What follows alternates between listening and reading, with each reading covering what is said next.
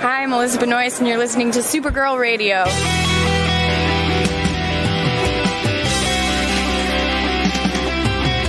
McGurk! I love not typing. mess with my Google Docs, Meeksy. Supergirl Radio is going live every night of the week. How do you like it? Is being, becoming a human burrito a plus or a minus? I don't know. It does seem snug. I mean, they say you are what you eat. Kira. I love that. So I do a podcast called Supergirl Radio, and one of our segments is Lena Luthor Boardroom or Ballroom because Her outfit- she looks like a boss in this coat.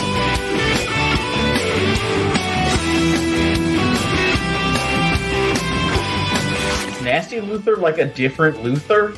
It's not just Lena being mean? No. Helen Slater here. So fun to know that you're hosting a podcast called Supergirl Radio.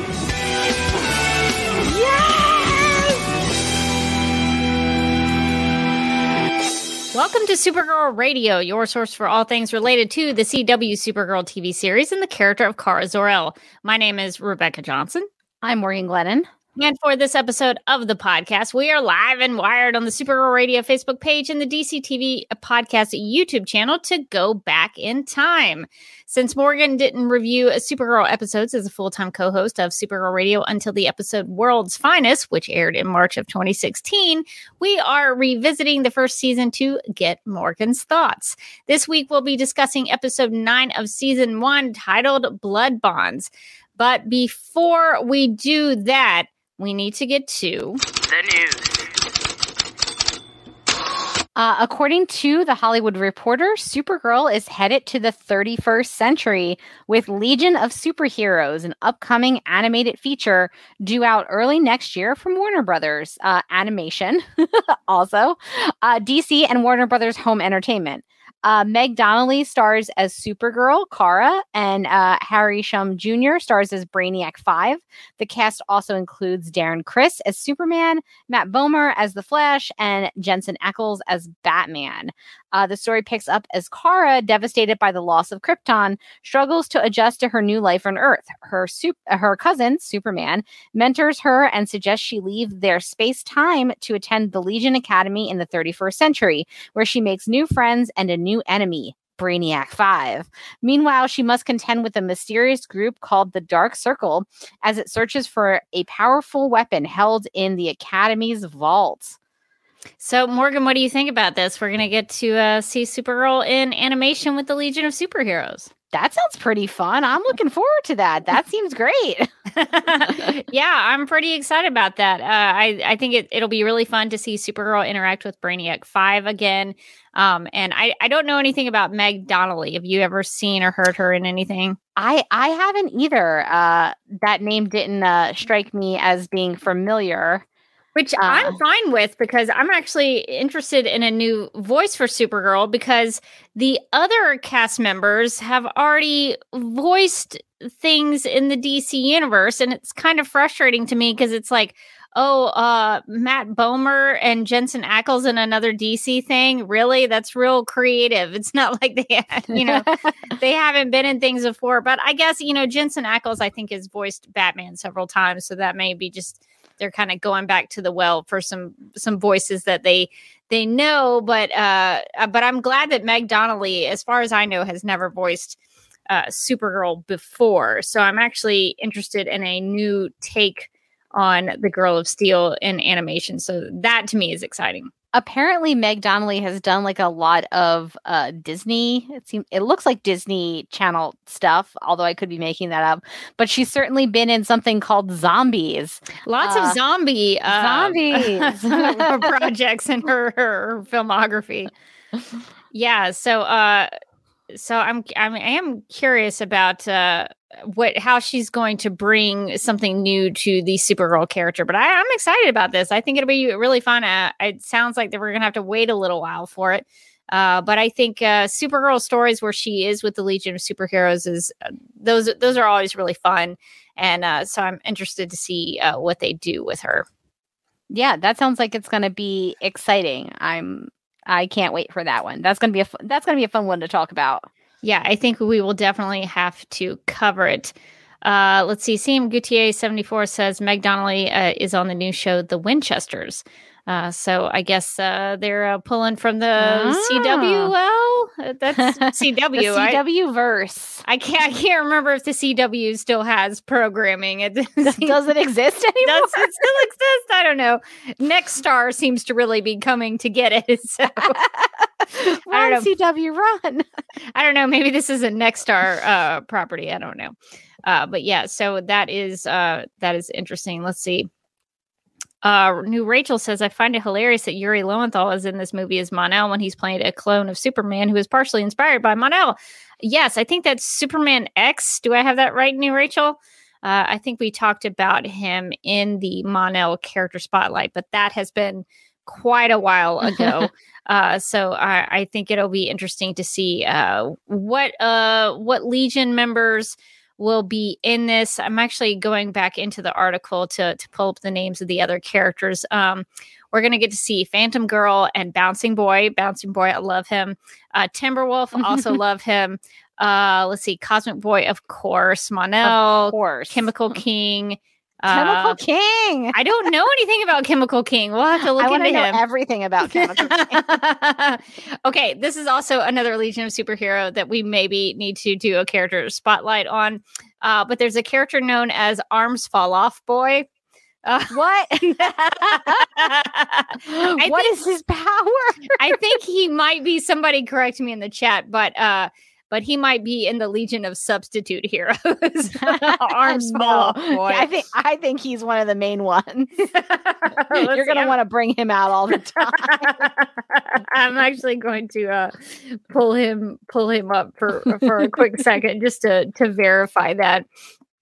Uh, let's see, what is he affiliated with? Um, I'm not seeing seeing what his uh what his team is, but I'm pretty sure that he's probably. I'm, I mean, if I had to guess, I think he's Legion of Substitute Heroes. Um, yeah, it says uh, is a young hero from the 31st century who failed. His name is Floyd Belkin. He failed in his tryout tryouts for the Legion of Superheroes. So yeah, he he went up for the Legion of Superheroes, did not get it. Um, so we'll we'll learn Listen, more it happens, bud. Arms Fall Off Boy. He had a lot of Arms Fall Off aspirations. Uh, we're also going to see Shadow Lass in this. Uh, Alura is going to be in this, so we'll we'll get a lot of Supergirl stuff. It looks Oh. like, and then uh, Triplicate Girl and Invisible Kid and Brainiac three. So uh, that's really exciting. I I'm I'm really interested in more Legion of Superheroes uh, content. So I'm glad that DC is doing um, some of that. Uh, Brian in the chat says Arm Fall Off Boy was even too ridiculous for the subs for the Legion of Substitute Heroes. He Man, couldn't even make the subs. that's, that's that's pretty bad. But you know what? I'm pulling for Arms Fall Off Boy. I think he deserves better. I think he deserves his own solo title. I think he has a lot of adventures. We'd read it We'd write it. I mean, Well, for sure. if you need uh, someone to write that story, I think we could probably We've got it. We've give got it this. a go. Uh, but we'll we'll be uh, looking out for the Legion of Superheroes uh, animation uh, project that is to come early next year, whatever that means. All right. In other news related to Supergirl, according to Playbill.com, we've got some Teri Hatcher news. So, uh, Teri Hatcher is uh, going to be playing, or she, I guess she currently is playing Morticia Addams in Five Star Theatrical's production of the 2010 Broadway musical, The Addams Family. Directed by Kirsten Chandler, performances began on October 14th and will continue through October 23rd at the Bank of America Performing Arts Center in Thousand Oaks, California. I wish I could make it out to uh, California to see Teri Hatcher as Morticia Addams in this. in this, uh, uh, I guess it's a, a musical production. Is it a? It is a Broadway musical. Yeah, I think so. uh, I'm sure there will be dancing and singing in this as well as Morticia Addams. Uh, but it seems like a lot of fun, and I'm sure Teri Hatcher would crush it. Uh, so lots of Addams Family uh, material coming out lately. Uh, this this uh, musical is happening now, and there's also I think going to be a Wednesday Addams uh Yeah, TV that's show on right. Netflix. I always I always get the Addams family and the Munsters confused. Yeah, that's easy and to so do. like I'm like, yeah, yeah, the one with the guy with the hair, you know, the Addams family. I'm like, no, I don't think that that's. mm." It's like, yeah, you know, the the vampire uncle, you know. They're both great, great properties. Yes, I would uh, watch a musical of either. well, there was a new Munsters movie as well. I don't know if that's on Netflix. Oh, yeah, Rob I Zombie one. directed it. well, I'm looking that up. That's going to be great.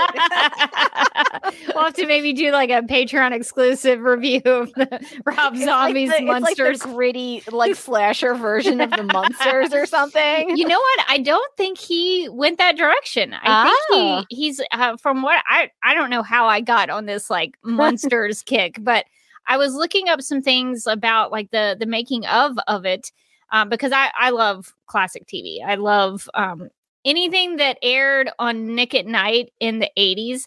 I watched, Oh, and that's dating myself. Man, it was so good. Like I love Lucy. Oh my gosh. Munsters. All of that All stuff. of it. The Mary Tyler Moore. Show, the Jeffersons, So Do- the many lives or the many loves of Dobie Gillis. Yeah, I watched that one too. I, I, don't know that one about too. that one. That, one, is was, that that one is a really that's a deep cut. that's a deep cut, but I I loved that one too. Um, it uh starred uh Gilligan from Gilligan's Island. I don't know if he was Dobie Gillis, but he was on that show.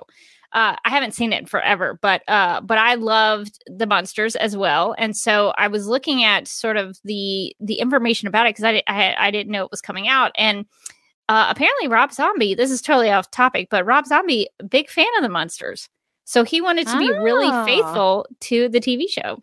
So uh so I actually kind of wanted to see the Rob Zombie uh version of it, but he I think he wanted to be pretty faithful to the show. So uh the munsters and the Addams family seeing a resurgence in those properties. So very excited about that. Even though I don't like reboots, these seem to be uh different takes on them. So I'm okay with that. Uh Sam Gutier asks, uh, can Teri Hatcher sing? Ah, I don't know that I've ever heard her sing, but I, I, I think Teri Hatcher can do anything. Teri Hatcher is, I'm sure, a triple threat. Uh, I don't have evidence of that, but I believe it in my heart. I think she can do anything. And Hagel Blast in the chat is fact checking me. Bob Denver played Dobie, Dobie's best friend, Maynard G. Krebs. Yes, thank you for that. So I, I remembered him being on. Man, Dobie Gillis. I'm gonna have to f- figure out how I can watch that. uh, I really It's want to to watch be that somewhere. Oh, it's got to be somewhere.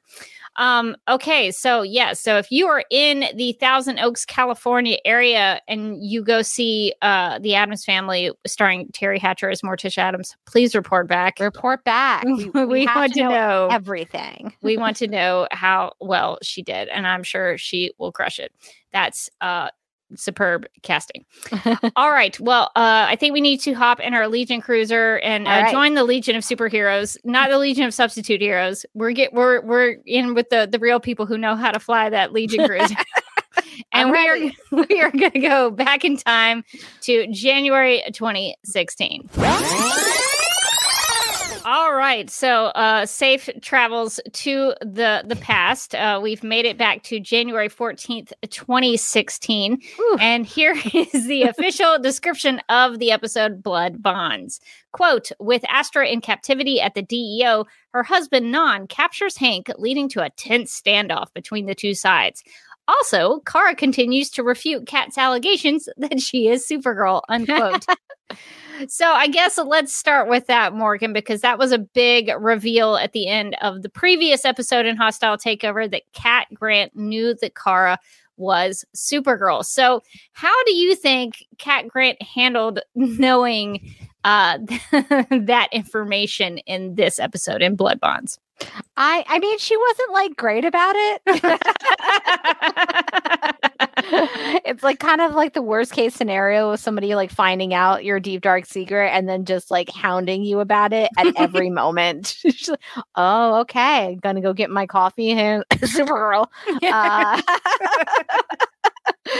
uh yeah i thought that uh, i mean i think that they played it really well it was like really um amusing but i also think you know that's probably what cat would do i don't think that she'd be able to let go of uh of having figured out a big story like that Um, and I, I think that the the increasing panic that Kara feels throughout the episode as it like ratchets up and up, uh, I think that was played really well too. It it also kind of underlines just how bad Kara is at lying in this season.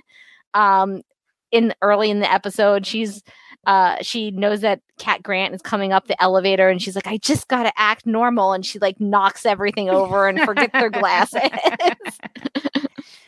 Yeah, I don't know. I I think Cat if Cat had been allowed to uh continue knowing the secret, I think she would have been fine with the the, the knowledge that Kara was Supergirl. I think they forced her to be completely ridiculous in this episode so that they could take it back.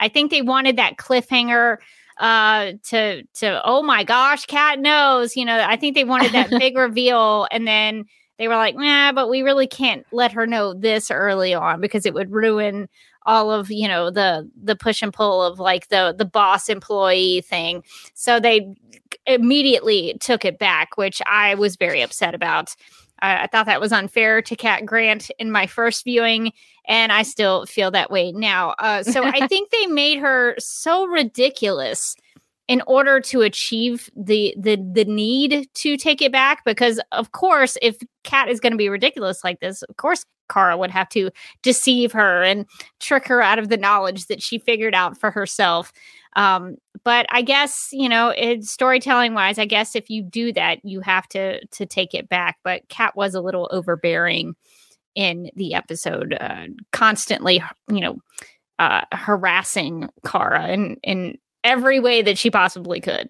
Yeah, I will say I loved the scene where um Cat grills cards like, you know, who is who is your teacher here and like what what grade did you get in first grade and and uh and and she's Car has an answer to every one of her questions. And as like she's leaving, she's like, okay, Supergirl. Kara's like, I just answered all of your questions. Like, obviously, I'm like a human person who lived on this planet.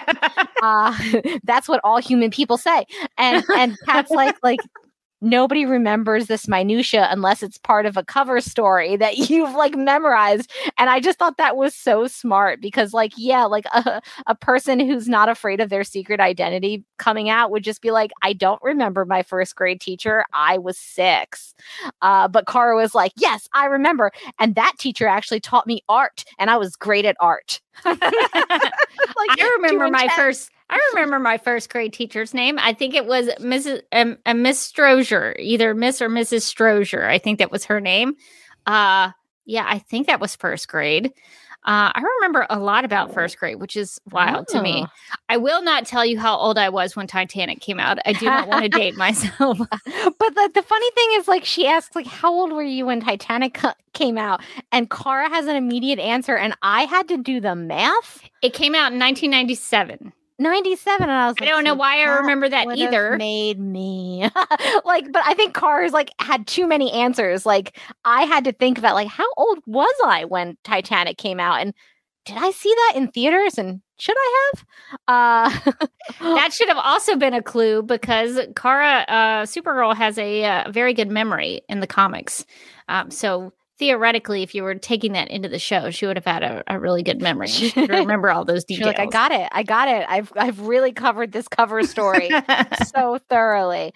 Uh, yeah, that I, I that that part I thought was was well played. Although, again, I do agree with you. I think Cat was like a little heavy handed. And I think had they allowed Cat to continue to know the secret in the first season, it arguably would have made more sense for her to know because otherwise why ha- like at what what point does Kara like get in trouble for just disappearing in the middle of a work day?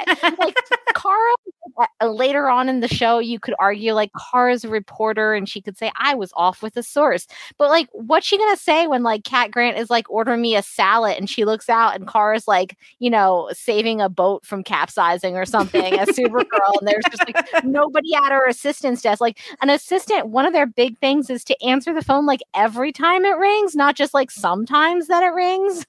yeah, and to be at your beck and call to do whatever you need it, you know, that might be running errands or uh yeah taking phone calls or uh, Just you know typing gen- up emails or something Generally, being present is a big part of being an administrative assistant. Like being there, and uh, and Kara is so frequently not there. It would make more sense if Cat knew she was Supergirl and it was like, okay, as part of having Supergirl as my administrative assistant, sometimes I have to order my own salad. Uh, I feel like I would buy that a little bit more than like Cat Grant just being like the mo- uh, simultaneously the best and worst boss of all time, where she's like, you know, uh, snaps at people for using her elevator.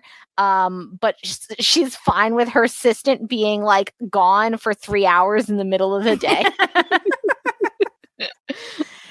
yeah i i don't know i i thought some of the stuff the way they they handled cat i i didn't care for uh, but i but i think part of the reason that Cat was hounding her so much is because she was still because kara kept denying it and denying Mhm. it and denying it i think cat was still trying to investigate it just like a good investigative reporter would have done um so i think it it did show that cat was pretty thorough in her journalistic pursuits to try to get that information from Kara. She dug up her first grade report card. So she was she was doing the the job of an investigative reporter. So I I really do think that that still uh, goes to the fact that Cat is very smart and is very good at her job, and that's why that she is the queen of all media. Is that she um, has those resources to do those things. So uh, in that regard, I think it showed her to be very smart, even though uh, they seemingly tricked her out of it by the end. But I, I guess my question is to you, Morgan, now that we've seen the entirety of the show, do you think at this point in Blood Bonds, after she's been sort of tricked, I, I, I guess I shouldn't say sort of, she definitely has been Definitely tricked tricked. uh, by Martian Manhunter and Supergirl to to not know the secret. Do you think she still knows at the end of Blood Bonds? Because later on in the series, we, you know, like in season two, we find out that she knew. So did she just figure it out again, or did she just go with the Hmm. trick to like satiate Kara? I think she might have initially been kind of thrown off because when you see the two people in one room, you're like, well, clearly I've misjudged. but I think as time went on, as it became more suspicious, like that Supergirl would be a place and Kara wouldn't be a place, and like then Kara's there and then Supergirl. I think maybe she was like, did she play a trick on me? So I buy that, like initially. Uh, in the first little bit after this uh after this lie she bought it and then as time went on and as uh, like Kara got sloppy, which she like probably almost immediately did, uh, Cat went like Cat was like, okay, I think I was right that first time. but honestly, she was so annoying about it. I'm just gonna let her have this. Yeah, especially after I'm I'm sure Cat knew about Martian Manhunter because uh, at some point in season one, I guess we'll talk about it when we get there. But he he becomes a little bit of a news item.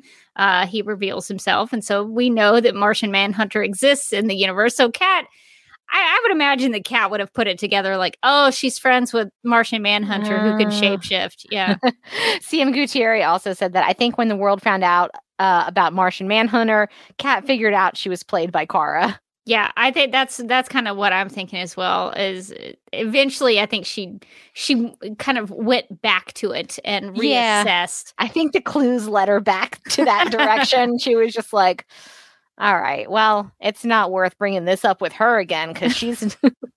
I can't, I can't, I can't have the uh, orphan black treatment twice. Season two, when she when Cat Grant comes back, that's after she spent time in the yurt, right? I think, I believe Yeah. so. Yeah. So I I, th- I would like to think that she's you know she's hanging out in the yurt, just you know thinking about her her life. cleansing experience in the yurt. and I think she puts it back uh, together after the she has the like a experience. she has like a heat based hallucination. She's like, Kara is Supergirl and puts it right back together.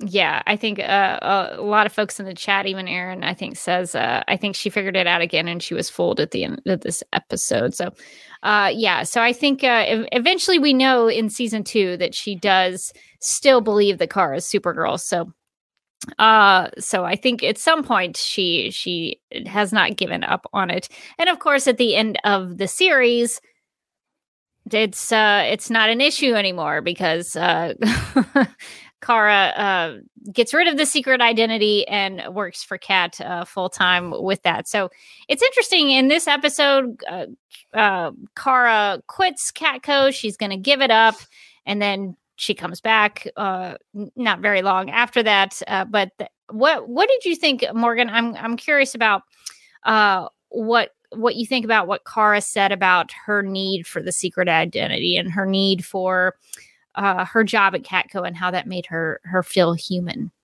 I think it makes a lot of sense. I mean, I think it's to a like a lesser extent, it's kind of like we see the same thing with Clark and his his role at the Daily Planet through comics and and TV shows and stuff like that. Is you know they they are kind of so far outside of the realm of human existence in some ways, especially Kara because she didn't grow up like Clark did as a human. And I, I liked, I really liked that moment with her and Alura when, uh, or her and Astra. Um, when it's hard to keep them straight. They're they're both Laura Benanti. Yeah, well, but one has the little the little white streak yes, strip. That's your clue. That that it's funny because it does look like it's just kind of like uh kind of tucked in there. And they're Yeah. just like, oh yeah, yeah. Don't don't forget the don't forget the white strip. So that's how we tell them apart. Um, but uh, but Astra tells her that basically that Clark was is good is practically human, and that Kara is actually in like the last the last daughter of Krypton. She's like really the last the last one left standing because Clark, for all intents and purposes, was was uh he doesn't have any memories of Krypton. He doesn't remember the culture or anything like that. He was a baby when he was sent sent away. So he's basically been raised like a human whereas Kara hasn't. Yeah, I thought this this episode really uh was maybe uh, talking some very deep things about uh family and it, they, they talk about the ancient Kryptonian proverb that says blood bonds us all. Um so I, I don't know, uh, going off of um that thought Morgan, do you have any thoughts about what the what the episode was saying about family and about uh, the the push and pull that Kara felt between her Kryptonian side and her human side. Yeah, I thought it was really interesting how much it focused on that idea of of her Kryptonian side and her human side, and when she loses control and is going to go after Maxwell Lord and James and Winn have to stop her. To be honest, James was just like, "Yeah, no, don't do it." All right. to be fair, James was pretty cranky. His his camera did uh, rest in peace. Uh, is, is, is this the first time This his is camera the- smashed? I I believe this is the first time. Although, was it smashed in human for a day at some point? How many cameras does he have? Oh, I'm gonna have to go back and look at that. that might be right. That it might have gotten smashed in Human for a Day. We should start doing like a like a camera count. Of, How ma- many maybe- cameras does he go through? Maybe he just gave up being a, a photographer because he's like, I can't afford it. I'm running out of cameras. Those things are expensive. Uh, but I, I do think that the, the way that they played up the idea of, you know, her having to control this anger inside of her the same way that Astra sort of wasn't able to and Alura was. I think it it tied really well into her family storylines. And I, I do I think that they were saying some interesting stuff about how you know it's even though she knows Astra is kind of bad news and she knows Astra is doing something that's probably not going to be great, like she still can't stop herself from loving her aunt and she doesn't want to see her hurt when they're about to uh, inject her with kryptonite Oh man, And- that's, tou- that's tough to watch. and uh, they they go around General Lane and and do the prisoner exchange with Astra. I think uh, because they want to save John, but also I think because she's she realizes that like having Astra with General Lane there might not be so great for Astra either. Um, so I I do think that there's there's something that they're saying about that bond that you have with family member, especially families that you have members that you had like a good relationship with like she used to have with Astra when she was younger. I think it's hard to turn off that uh that switch and not care. And I think that goes both ways with Astra too, because I, I think uh, Astra starts to to feel those things about Kara again when she says uh, she encourages Kara like uh, I forget what she says. She says something like "you're you're just like your mother" or, or, or something like that. Um, and I do I do think there is uh, something in Astra that feels that way about Kara that she's still connected to Kara even though they're having these uh, squabbles and uh, disagreements about what's happening and what they're doing. But I think that the that bond does connect them uh, more than say Kara and Non. Uh, for sure. And yeah, I'm- non non was like whatever. Mhm. Uh, because you do see that at the end when Astra essentially saves them all from getting uh destroyed by.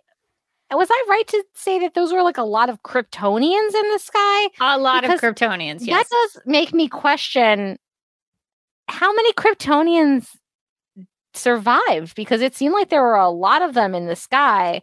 Uh, I guess they were all prisoners in Fort Rozz. Bummer. Yeah. she's like, I'm the. She's like, um, Clark. We're the last survivors of our alien race, and meanwhile, there's like, hey, um, I know I was in prison, but uh, I'm also a Kryptonian. My name's Steve.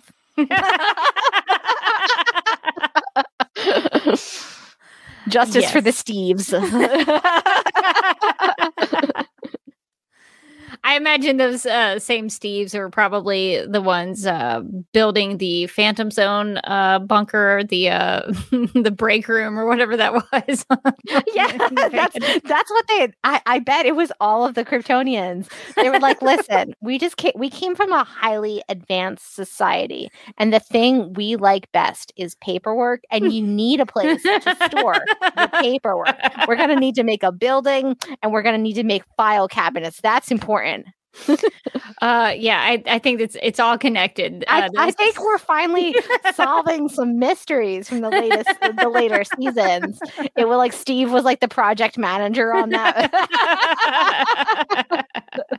he had like a little hard hat. uh, because Alura was uh, part of, I, I think, the construction of the Phantom Zone. So maybe, Yeah. maybe something happened in the Phantom Zone uh, construction project, and they had to arrest some of these Kryptonian workers and send them to Fort Rozz. So I, I, I that's that's my headcanon is. I think what- that what makes complete sense. So they the- got they got to they got to the Phantom Zone. They were like, "Well, I think we can spruce this place up." yeah, so I, I think it's all connected. But yeah, so uh, Astra did save them from getting attacked by all of those Kryptonians. And I guess this would be a good time to uh, stop and take uh, CM Gutier 74's question. Uh, Alura's gang all wear tracksuits with an emblem on their right shoulder. However, the emblems look blank. Are they blank? Did their convention convictions remove them from their respective houses? That's a really great question. There Hmm. is um uh, like a like an S shield that is blank. It doesn't have anything in it. So in that would probably have been the glyph, the Kryptonian glyph of their their house uh, uh, that they belong to. So probably, I imagine. I don't know if we know that from the canon of the show, but that seems right. Uh, the only other thing that's on their suits are the uh, the things that Astra had constructed to prevent them from being affected by kryptonite. So that's, I think, on their left shoulder. But I think on the other side, maybe is what Seam Gutier 74 is talking about, about the the blank glyphs. So that is a really, really good question. And I think you have uh, solved it. So probably when they were convicted and sent to Fort Rozz, they probably got that removed. Mm, Good, good thought. good Um, eye. Good eye. Well, um, and also, I guess one thing that I wanted to ask you about because I was curious, Morgan, what your thoughts are on the uh, the family squabble between Alura and Astra. So it seems as though Astra has gone around, killed a bunch of people in her effort to to save Krypton. She's killed a bunch of people, and You so gotta, you gotta break a few eggs sometimes to make that omelet. I guess so. I guess so. So Alura is in the position where she has to charge her twin sister with these crimes and send them send her and her people uh, that worked with her to Fort Rozz. So Alura is having to be the adjudicator, be the judge to convict them of the wrongdoing, of the crimes they've committed. So, in that, Astra thinks because of that, uh, because of what she did, that it's Alura's fault that Krypton went kablooey. So, uh, Morgan, I'm curious what your thoughts are on on that issue. Yeah, it's. I, I think that they they they raise some interesting issues here because Alura even says, as Astra tells um tells Kara later that Al- Alura was aware. She was like, "Yeah, the things that are happening in this planet right now is probably, you know, it's not it's not going great." Uh, uh, I also see the doom impending. Um, that doesn't mean you can kill a whole bunch of people. right. Like, No. sorry, sorry, girl. Um, but I, I think that Astra sort of is an understandable villain because you can kind of see her point that she was trying so hard to like save this society and, and i think she did get to the point where she thought you know sometimes you got to break a few eggs right she's like if she's trying to save the whole planet then she probably feels like, yeah, sure, we killed some people, but we saved more people. so if you like do the math, I'm amazing. Um, whereas I think Alura kind of holds a, a really like hard line in the sand, which is like we can do we can do what we can try to do, but we can't hurt people. And I think astra would argue that that wasn't effective and perhaps Astra is right. Like Krypton doesn't exist anymore. Like I don't know. I think it's interesting that they kind of bring up this moral quandary and this moral dilemma and they don't really tell you what side is right or what side is wrong or like how to feel about it. Like probably I mean Astra is the villain, but ultimately she was right about what was happening to Krypton. Uh, we don't really find out until much later what her what her solution would have been. I believe it was mind control.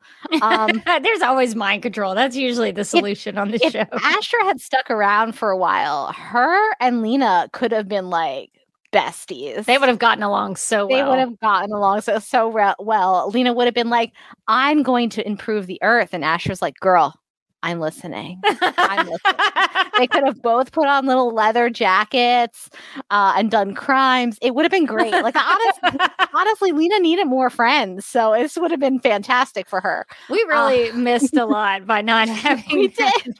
We could have had it all. they're like they're like in matching bedazzled jean jackets, with BFF on the back. They've got those little necklaces, like the little heart necklaces, where like half is you have half and I have half. Um, we were so close, but yeah, I, I think I mean we don't hear until later what her you know her grand scheme was, and it wasn't great.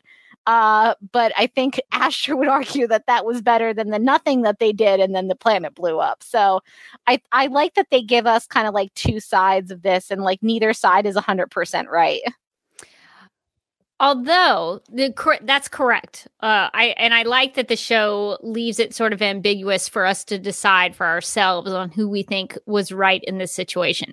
But I guess we could point out that later on in season three, we do find out that Zor-El and Alura did have a little bit of a backup plan, which resulted in Argo City. So you could argue That's true. Okay, so she did have, yeah, she had her uh her bunker situation, uh, like pretty pretty well uh on its way. She was like, listen, this place is probably kaput. this place is probably over, but my new place is gonna be awesome. Uh, why didn't Clark's parents make it into this new gazeboed? I don't know. I think they went Hmm. straight. I think they went straight to the. We need to make ourselves artificial intelligence. Uh, that's that was fair. that was their solution. Zor-El and Alura We'll were live on in the cloud. They're like, Alura stops by. She's like, "We've got this new place. It's great. We're working on the gazebos. They're not. They're not. I'm gonna be honest with you. I'm gonna shoot straight. They're not where they need to be. But otherwise, it's pretty great. We're all gonna wear loungewear, no hard pants. I just made that a rule." And everybody's really excited about it. Do you guys want to come? And they're like, nah, brah, I just uploaded myself to the cloud. It's like, oh, okay, that's kind of weird. Good luck with that. yeah, they took different approaches. Different in the, In the House of El. I'm not judging which one's better. Not, I would rather be in the loungewear, uh, reading I mean, in the gazebo. that but, does sound like the better option. but they're pinging around of that out there in that cloud. So what do I know? So, uh, so I, I guess we could argue that Alura did have a backup plan. she And she it- did. That's a very strong point. That's a very strong point. Yeah. So, uh, maybe they both had uh, good reasons for believing what they did, but I think in, ultimately, in the end, I think Alura achieved what she set out to do. I'll be honest, Laura Benanti was so good in this role that sometimes I forget that season one Alura and later season Aluras are the same character. Yeah. Um, so sometimes I'm like, oh yeah, a real shame about Supergirl's mom. And they're like, she's alive. And I'm like, no, she's not. Laura Benanti never came back. she's alive on Argo? No, that was like a different lady. Yeah, it, it is hard to connect them because they are two different actresses playing them, but I guess you know you can you can stretch uh stretch your mind to connect the dots, but it is uh difficult to do sometimes even for me. My brain apparently like doesn't remember important details like Argo City. to be fair though, I would say that I would have thought that the uh the discovery of her mom alive on Argo City would have been a bigger deal to the show. You would have thought, ended- yeah. That it ended up being like in season four, they like just never talk about it again. and then when she finds her dad, it takes episodes for her to be like, oh, by the way, mom's alive. If it had been my show, Argo City and the surviving Kryptonians would have been a much bigger deal. Uh, Yeah. the, the show chose not They to chose a focus on that. They chose yeah. a different way. yeah. they uploaded themselves to the cloud. they uh that different way involved a lot of Lex Luthor.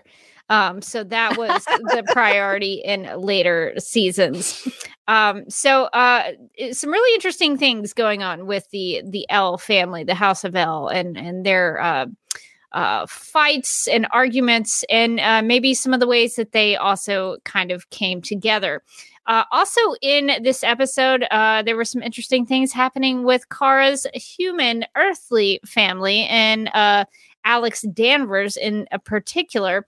Uh, so, this is an episode in which Alex Danvers becomes the emergency director in charge of the DEO. So, Morgan, I my my question really for you is what do you think about Alex becoming the director of the DEO and then also being immediately replaced by General Sam Lane uh, by order of the president?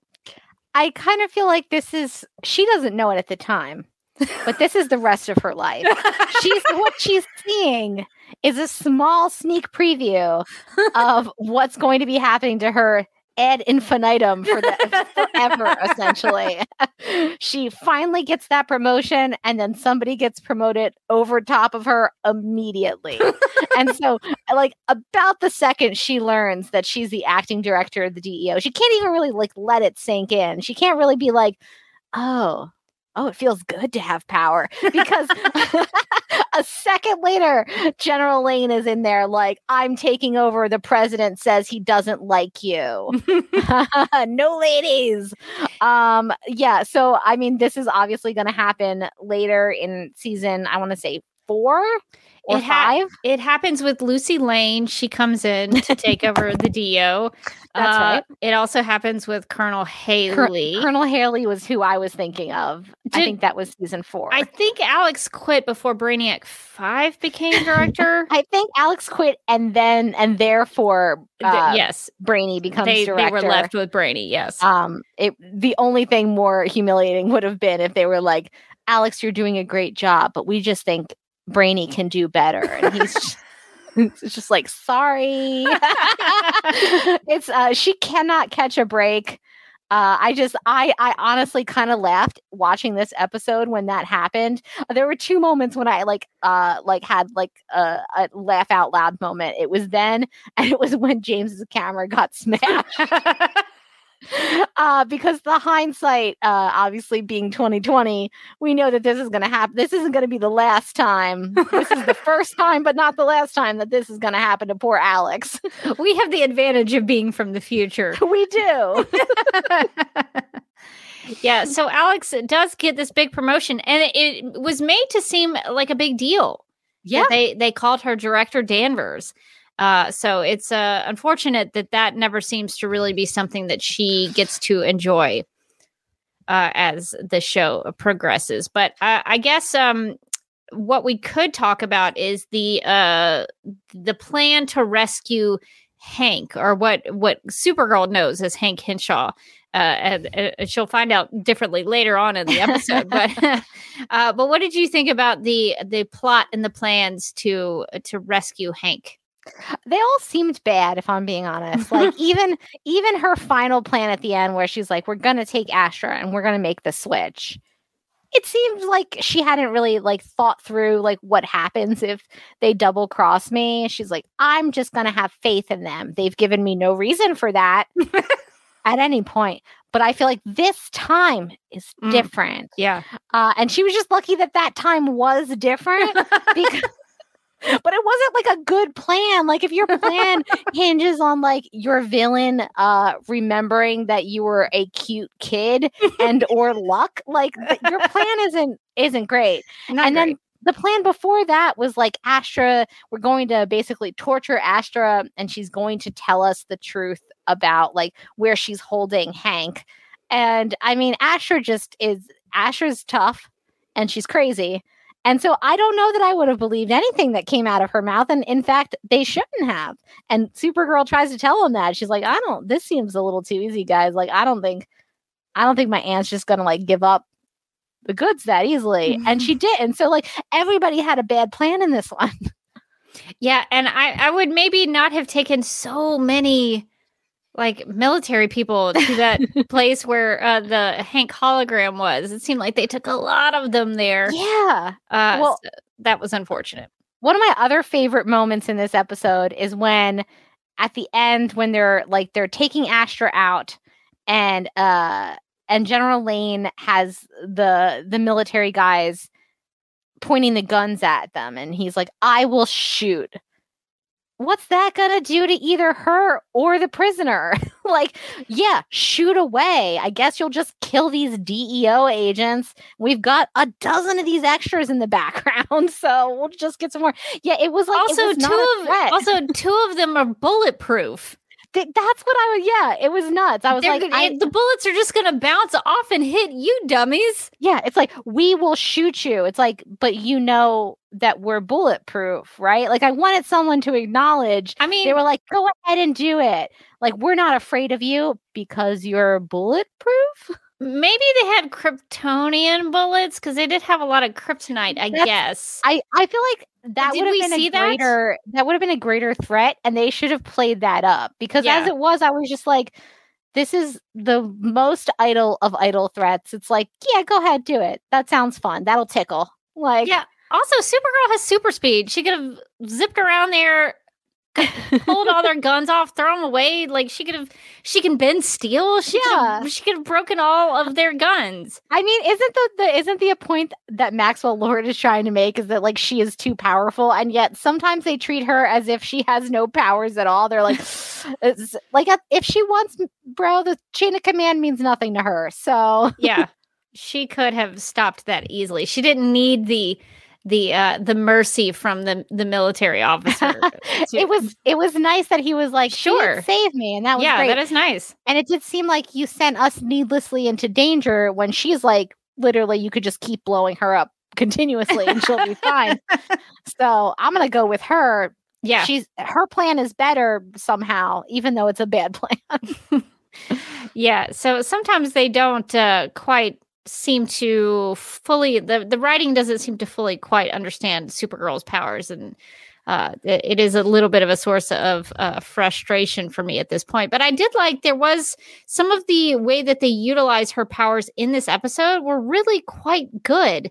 Uh, we we are still getting the CBS money, so there's a lot oh, of it's so nice. great uh, effects. Uh, in particular, I'm thinking of Supergirl flying into that warehouse to go with the the first bad plan, I guess, uh, to rescue Hank, and then it's like a hologram of Hank. But the way she flies in was.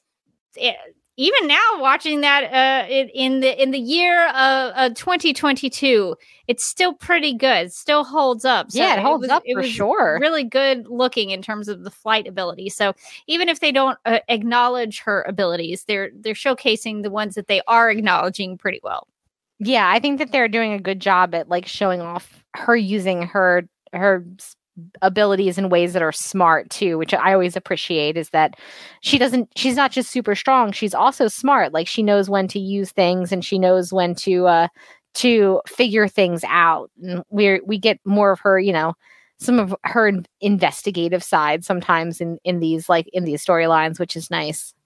Uh, yes uh, which is nice because they're going to foreshadow later that she'll become a reporter, that she should have always been a reporter, according to Cat Grant. So it's good that she does have some investigative skills. Uh, so before we get out of here, I guess uh, one of the things that uh, I wanted to ask you about, we we sort of touched on him, but uh, what did you think about Maxwell Lord and what was going on for him in this episode? he was just being real shady. Uh, it, it, felt like he was. Uh, I like that right after that that battle when they come back and they're like, okay, we need to secure the perimeter, he's like, no, I'm good. I'm good. You you should get out of here now. Like it's a go- they're a government agency and a crime just occurred. I think they have jurisdiction. I just I was like my mind was a little blown that I was like so everyone's just clearing out. they're not they can't just tell him no like they're the government. They there was a there was a major battle that was right there. Like you think that they could probably check it around like did see they... here's here's the thing though morgan. They did not have an order from the president which i Oh, they- guess they would have been an executive order i guess if only they had about. that executive order then they could have done it. Which they use very liberally on this show that anybody can get it. president I want to change personnel at this organization. So I, the president, am going to uh, fire you and replace you with someone else, uh, according to my executive order. alex danvers no siree i the president care about the the inner workings of the deo yeah uh yeah that made me laugh though when he was like everybody out and they were all like well nothing we can do about that. And then they just like slunk out. I was like okay really? Okay.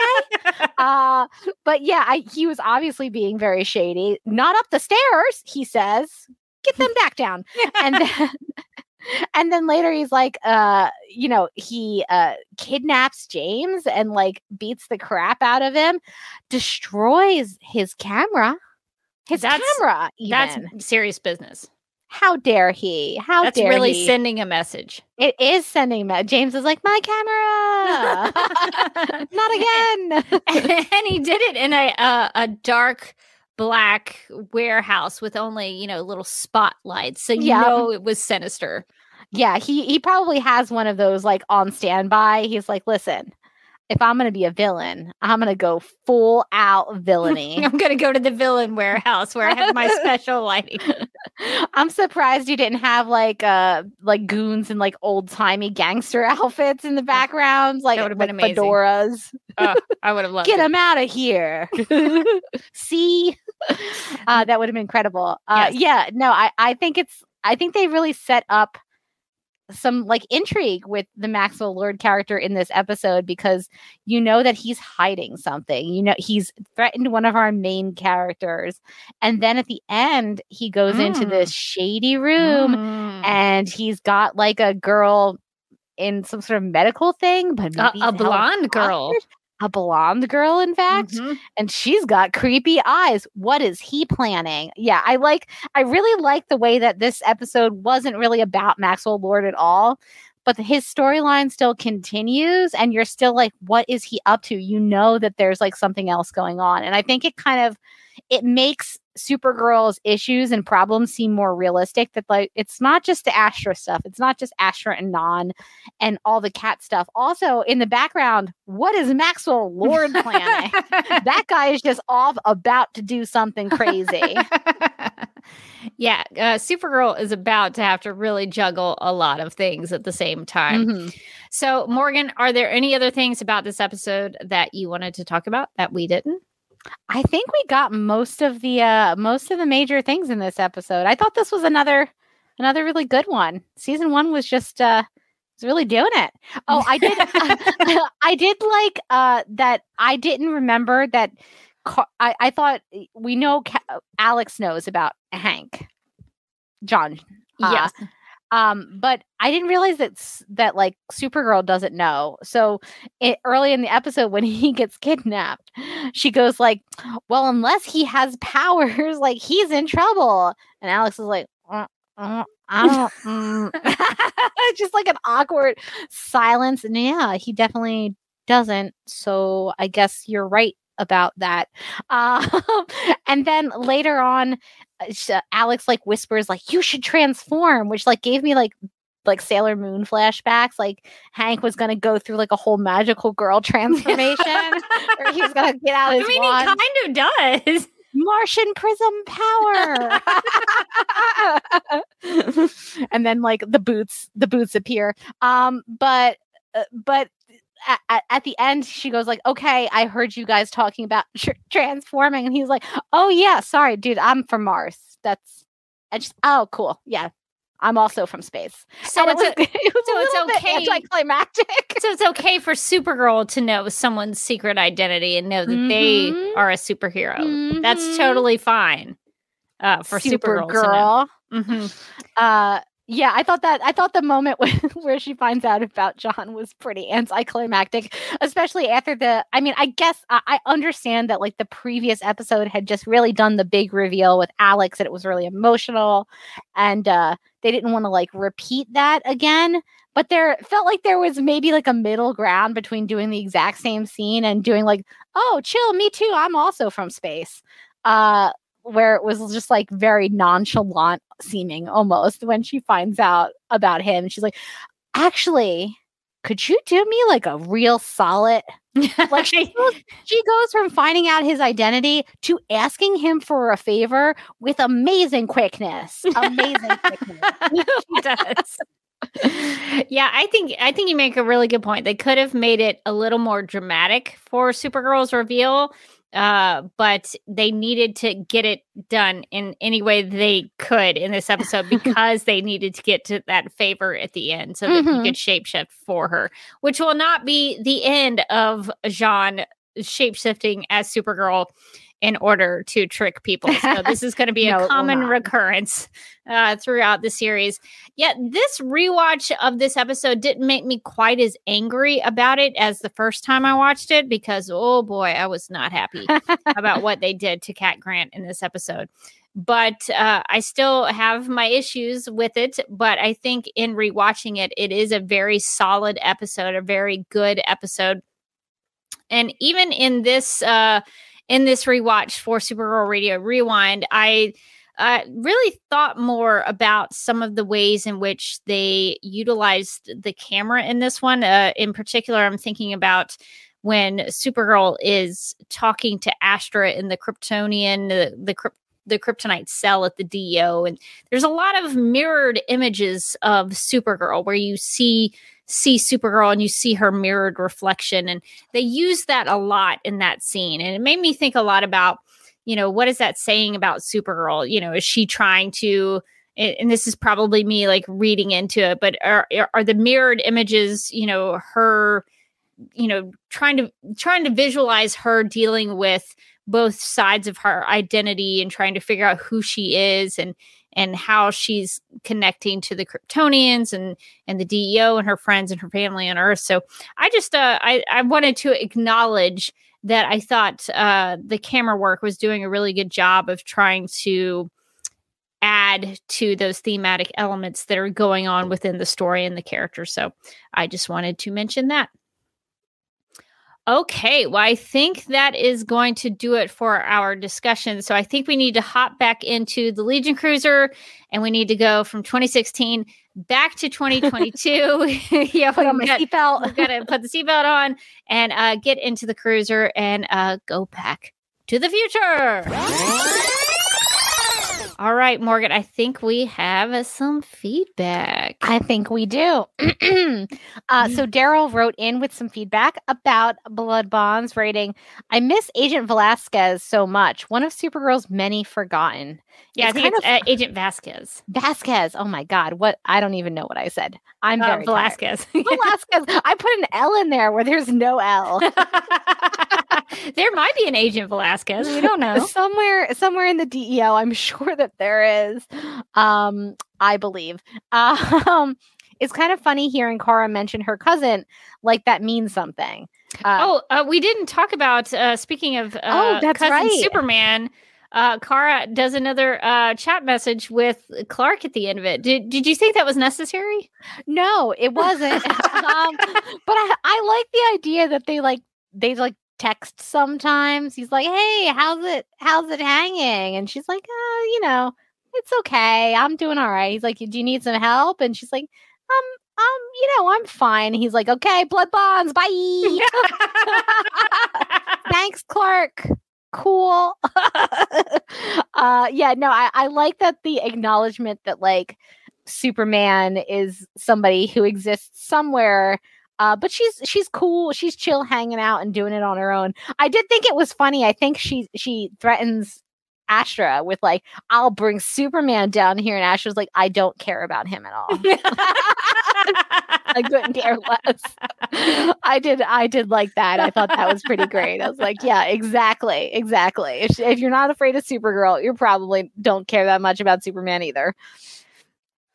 Um. So, oh, uh, Kara heat vision coffee through her glasses in episode two.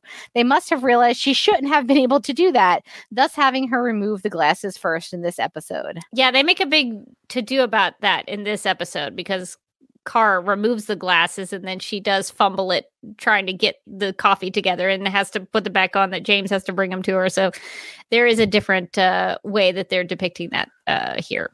But I did like there was a there was a moment in the episode where Kara is getting angry at Winn and James. And she has a really great moment with the glasses because she takes the glasses off and she says something about ah, I forget what the dialogue is, but she's like, I can see it very clearly or whatever. And she's she says it really like she's getting kind of Astra like and angry. And Oh, I just yeah. I just like the use of um the glasses in in the emotional way because that's something that they talked about early on in the show's history with uh, people like Ali Adler is that sh- they would talk about how if if Kara removes her glasses, there's going to be an emotional reason for her doing that, and so for her to make a point to say something about how she she sees it all very clearly or whatever, and she takes her glasses off because she doesn't need them. Those glasses are just for show. She can see much better without them, actually. So I think the glasses in this episode were were used to a, a, a great degree. yeah I, I really liked how they they played those up in the episode um daryl says i don't like all this lying that alex does to Kara in the first season open and honest communication is so vitally important uh Kara can keep a secret and J'onn and alex should know that uh, i don't like their reaction to her saying she can't keep a secret Well, she couldn't though. she's not that she great at it. told she told Winn like day one about her being. Supergirl. so I don't. That's how all of her friends know i mean Yeah. Maybe they have a point that she can't keep a secret. Uh, she she was really struggling uh telling a simple lie to cat in this episode so they might have a point uh daryl says she only told Winn the truth james already knew it and cat figured it out on her own so with Kara telling only one person in her life and everyone else already knowing or figuring out for themselves i would say she can keep a secret Except for that one person where she. Except for that one person where she was like yo bro guess what i got something wild to tell you so maybe maybe she needs to to do a little bit better with that. All right, so I guess now that we've covered feedback, uh, shall we get to some snap judgment? snap judgment In the game of snap judgments, each person is presented with two options, but must only choose one. First instincts are recommended, and explanations are unnecessary. Okay, snap judgment time. Um, our first snap judgment. What's a better topic for humor? English cuisine or black lipstick? uh, these were Cat Grant's suggestions for humor topics. I'm going to say black lipstick because uh, if if English cuisine is referring to like British cuisine, I don't. Maybe maybe English cuisine is better for British humor, but sometimes British humor doesn't translate as well. So I'm gonna go black lipstick. I think there's a lot of jokes you could make about the the use of black lipstick, maybe in inappropriate settings. So I'm gonna say black lipstick. Yeah, black lipstick is what I'm going to go for as well because I love a good fish and chips. So I mean, shepherd's pie, a good shepherd's pie, a hearty shepherd's pie. I'm not yeah. looking down on English cuisine. is it is it the best? Eh, but there's some good there are some good dishes there. There are some good dishes and but black lipstick is like a whole look right? That's you are committing to a thing. There's a lot of funny situations where black lipstick would not be great uh, so i think that is the more humorous of the two. Agreed. Um does cat grant have an attitude problem or does everyone else have a perception problem? I think everyone else has a perception problem because Cat Grant is usually right. If she speaks on something, she's probably correct. So I don't think she has an attitude problem. I think she's just right all the time. So I think everybody else has a perception problem. I think it's probably hard being so consistently right. Honestly, it's, it's a real burden for burden. Yeah. yeah. so yeah, I'm gonna go for perception problem. We should all be kinder to Cat. It's, it's what a burden she carries so gracefully. Uh, um, so I starred two snap judgments from the chat. Our first one is from Aaron, who asks, um, "Where do you go? The cloud or the poor structured Argo? I'd go to Argo. At least you're you're going to a real place. You're around other people you know. They have gazebos. They have the nice loungewear. Uh, everything seems really nice. I mean, they're they're growing plants. That it just you know. I mean, you Gorgeous. probably have a limited amount of time before yeah. it goes bad. Listen. This this time, but but it would still be great. You know, I, I think can. yeah, I think going to Argo would be would be my plan. Yeah, I feel like I've seen I've watched too much Black Mirror to think that like uploading myself to the cloud is not going to come with some like dire consequences uh, that I can't foresee. Um like so like uh pulling the electricity if it's the electricity. Yeah, yeah. When the grid goes down, lights out for me. um, I'd rather be in Argo. Everyone's everyone's so comfortable. The pants are so swishy. Uh, the fabric's so soft. Uh, no, no one's wearing clothes that are tight. You don't need to. It's Argo, baby. And there's just there's just a gazebo around every corner. No way. I'm going with Argo. I don't even care if those gazebos are structurally sound. It's gonna be all right. We all gotta go some way, right? That reminds me of um my husband has a theory that um that all gazebos are filled with wasps unless they're oh. like wooden gazebos. Yeah. so every time I'm like, oh look at it, it's such a beautiful gazebo, it's so romantic. He goes, bet that's filled with wasps. so you might be taking your life into your own hands in those gazebos, but I think it would be worth it. Uh, we have a snap judgment from Rachel who says J'onn shapes nah, J'onn shape shifting as Supergirl in this episode to full cat or J'onn shape shifting as Supergirl in episode in season three, episode ten to full Lena. I'm gonna pick to full Lena because at least at least Lena had not pieced it together really. She was still you know she was still in the uh not connecting the dots phase in season three. So i think fooling cat after she had already figured it out is much more irritating to me. So uh, if i had to pick one and that is the game i'm picking supergirl in 310 uh, to fool lena. Yeah i was oh i think you actually made have talked me around to your side because i was gonna go with uh with Cat because the Lena stuff just dragged on so much longer. Yeah, that's was true. So much, uh, uh, so much more annoying because there was really no reason for her to be hiding her identity. but to your point, it's not like Lena was like, you know what? I think you're Supergirl, and Super and and Kara was like, quick, a disguise, uh, like what happened in this episode. So I think I'm gonna also go the uh the Lena one because Cat had already figured it out. All you had to do was like confirm it. It didn't uh it wasn't like she was telling her secret. It was like she was just like, "Okay, you figured it out." Whereas Lena didn't really, so it wasn't like necessarily trying to undo uh, yes. n- uh, undo knowledge. It was trying to prevent knowledge. Also, Cat Grant learning the secret and feeling betrayed didn't result in people being mind controlled, Yeah, which that's- is the good thing. So.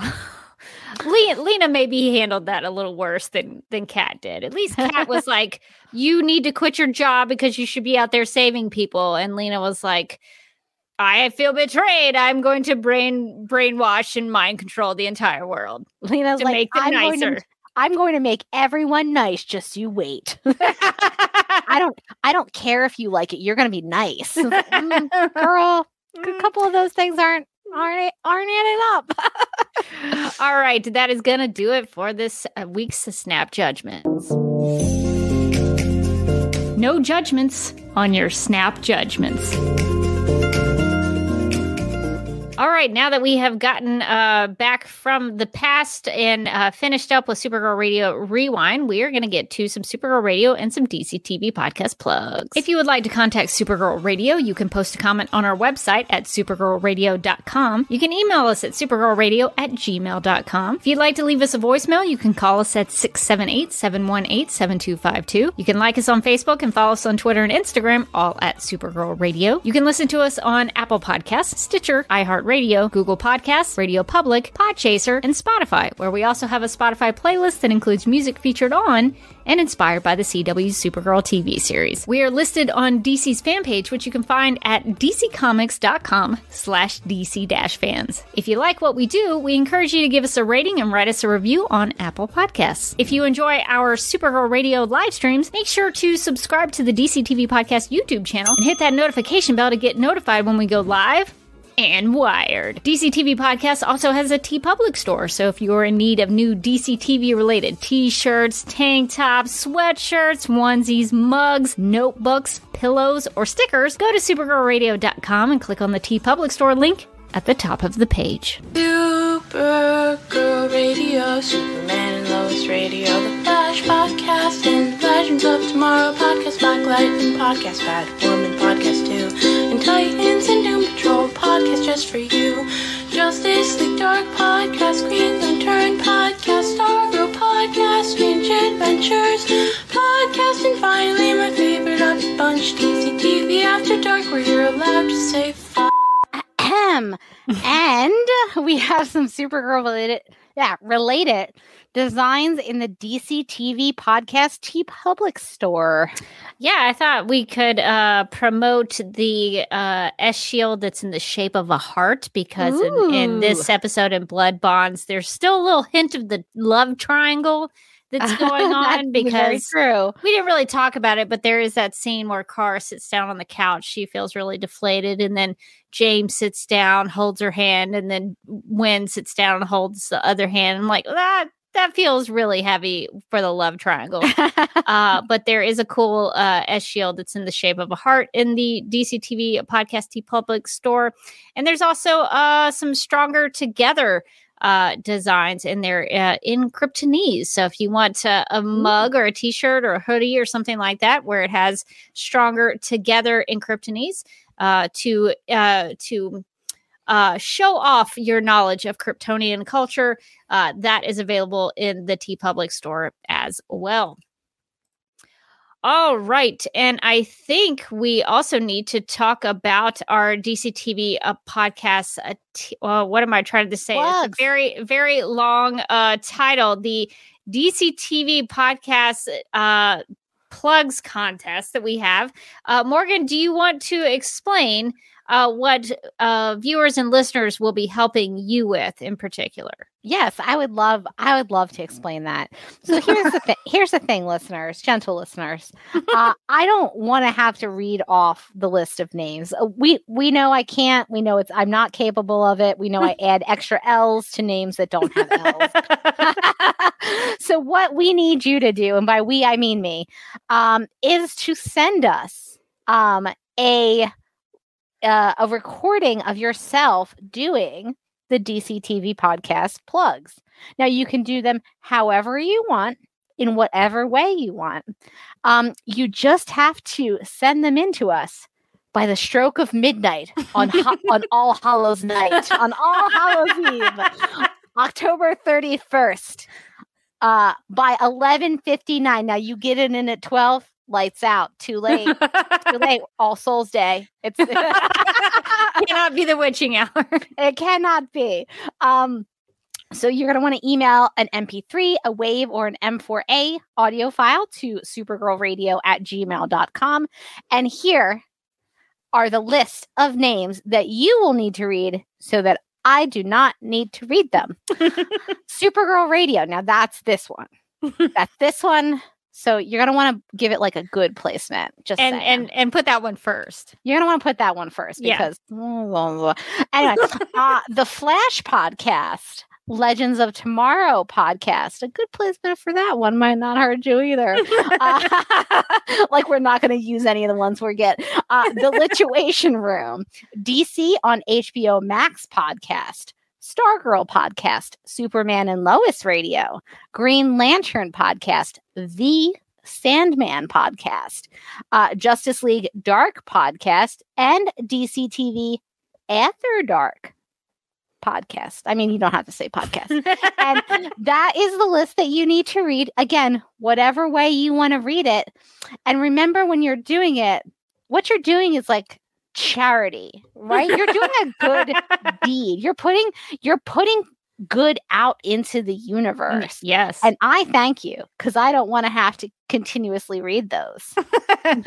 it is a lot of information. And this is, uh, as promised to me, the currently updated list of podcasts on the DC TV Podcast Network. So, as Morgan mentioned, if you would like to win some prizes, we're going to send you some free stuff, including some Art Baltazar books and maybe something from the T Public store. If you want uh, something from there, we'll send you something as well. So, lots of uh, giveaway prizes that will go to uh, those who submit uh, audio recording. So you can uh, do it any way you want to. You can just read it in a radio voice, or you could uh, you could make a song out of it, uh, like Madeline did for us. Uh, you could. Uh, uh, do it in in a, a rap or a rhyme, whatever whatever you want to do. You can do. You just be creative and uh, have fun with it. But uh, submit an audio file to us by October 31st uh, at 11:59 p.m. Eastern on the dot at supergirlradio at gmail.com. So thank you to all those who uh, want to participate. Also, we would like to thank our legion of super sponsors for supporting the Supergirl Radio Patreon. These people are Michael, Sam, Anne Marie, Yvonne, Nicola, Leslie, Abby, Ermgard, Miriam, Nicole, Faith, Brian, Ethan, and Danny. If you would like to become a supporter, you can go to patreon.com slash Supergirl Radio. And we uh, thank everybody who uh, supports us through our monthly memberships and uh, for helping us uh, keep the lights on here uh, at Supergirl Radio. Also, if you would like to uh, follow what I'm doing, uh, you can find me on Instagram at the Derby Kid, and I have a YouTube channel that you can find at youtube.com slash duckmoprod, where I live stream on Sunday evenings at 9 p.m. Eastern and uh, read through uh, Batman v Superman Dawn of Justice reviews written by the top critics of Rotten Tomatoes. I'm having to take a little bit of a break from that because I've had a lot of events going on and a lot of things are happening on the weekends and uh, specifically on Sundays. So it's kind of uh, cutting into my uh, Rotten Tomatoes time. So uh, hopefully, uh, in the next couple of weeks, I'll get to a more consistent schedule on that. So uh, just pay attention to when I schedule live streams and get to that. Also, I just want to give a, a shout out uh, to our friend Bill Meeks's podcast uh, because he is, I believe, live streaming at the same time we are. Uh, so a little competitor uh, on the streams, uh, but because I would miss his live stream, uh, he uh, asked that I give him a shout out uh, to his new podcast that he uh, is calling "Where I'm From." It's uh, on all of the podcast platforms. Uh, uh, I I think I, I was able to check a few of them, but I'm pretty sure they're on all podcast platforms that you can check it out. Uh, and you can also find a playlist of the episodes on Bill Meeks's YouTube channel, which I've linked below in the li- uh, the video live stream uh, description, and will also include in the audio show notes. So definitely check out Where I'm From, a new podcast from Bill Meeks, and and Bill Meeks really is one of the great podcasters of all time. I don't want to hype him up too much, Let's do it. but like a legendary podcaster. Uh, well, I also saw that he had uh, somebody on that podcast that I was really excited about. He had Stephen Toblons- Toblonsky. I can never pronounce his last name. The great actor. He's been in the Mindy Project. He's been on One Day at a Time. He was in Groundhog Day.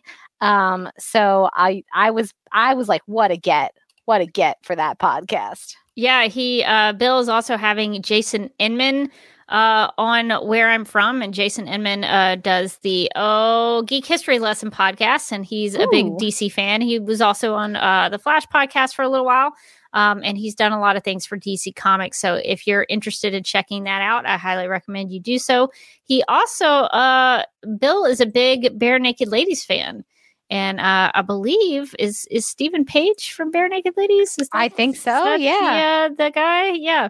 Um, so he, uh, I thought it was cool for Bill that he he got to have uh, a Barenaked Ladies member on the podcast. So uh, that's very cool. So definitely check out um, Bill Meeks' new podcast, Where I'm From, and he may have asked me to do an episode, and I was like, I was like. Bill, why? You're talking to all these famous people. Why? why would you? I want- mean, uh, Rebecca Johnson is like super no, famous. I don't know about that. I was like, "Uh, Bill, really, you should have someone else on your podcast. Nobody wants to hear from me. Um, so I don't know. It it may happen. I don't know, but he really should strive. He should aim higher. I think. Uh, Higher than you? Who is that? it's it's not hard to get higher than me. I think I think he should aim a little higher. Uh, but everyone should go check out his his new podcast. That is very cool. And you can find me on Twitter and Instagram I'm at Mojotastic. You can also find me as a co host on uh, DC TV After Dark and also the Legends of Tomorrow podcast, where we are doing our spooky season episodes. So we just dropped our first episode where we rewatched the classic movie Halloween. Um, and our next episodes are on um, Hocus Pocus 2, uh, which just dropped on HBO and HBO Max, uh, Disney, Plus. Uh, Yes. Yeah. No, you know, uh, the HBO Max version of Hocus Pocus 2 probably would have been a bit different, a bit darker, a bit grittier. I've been into Midler like kills a person with her hands, her bare hands. I believe that Bette could do it. I believe.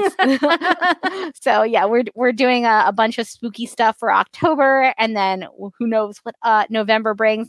And it's funny that you plugged a a, friend's project because my uh my one of my friends from college just wrote a book. Uh, nice. and I went to her book event on Friday. It's called Witchful Thinking, which is a great pun.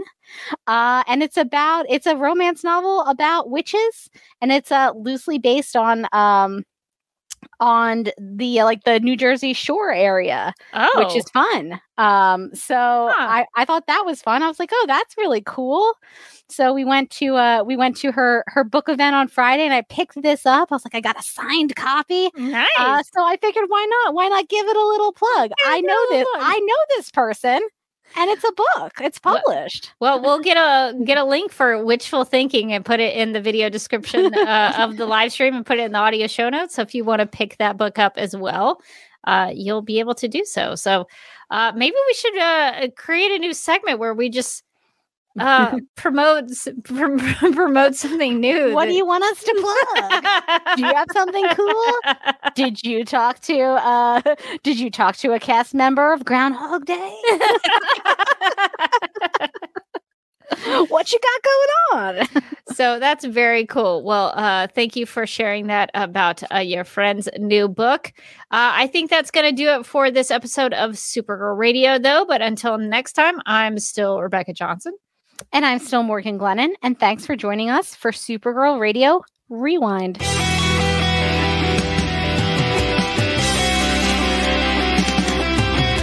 McGurk! I love Not mess with my Google Docs, Meeksy. Supergirl Radio is going live every night of the week. How do you like it? Is being, becoming a human burrito a plus or a minus? I don't know. It does seem snug. I mean, they say you are what you eat. Kira.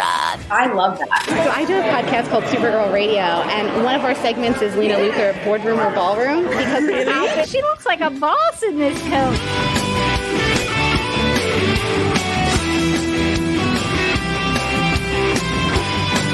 Nasty Luthor like a different Luthor? It's not just Lena being mean. No.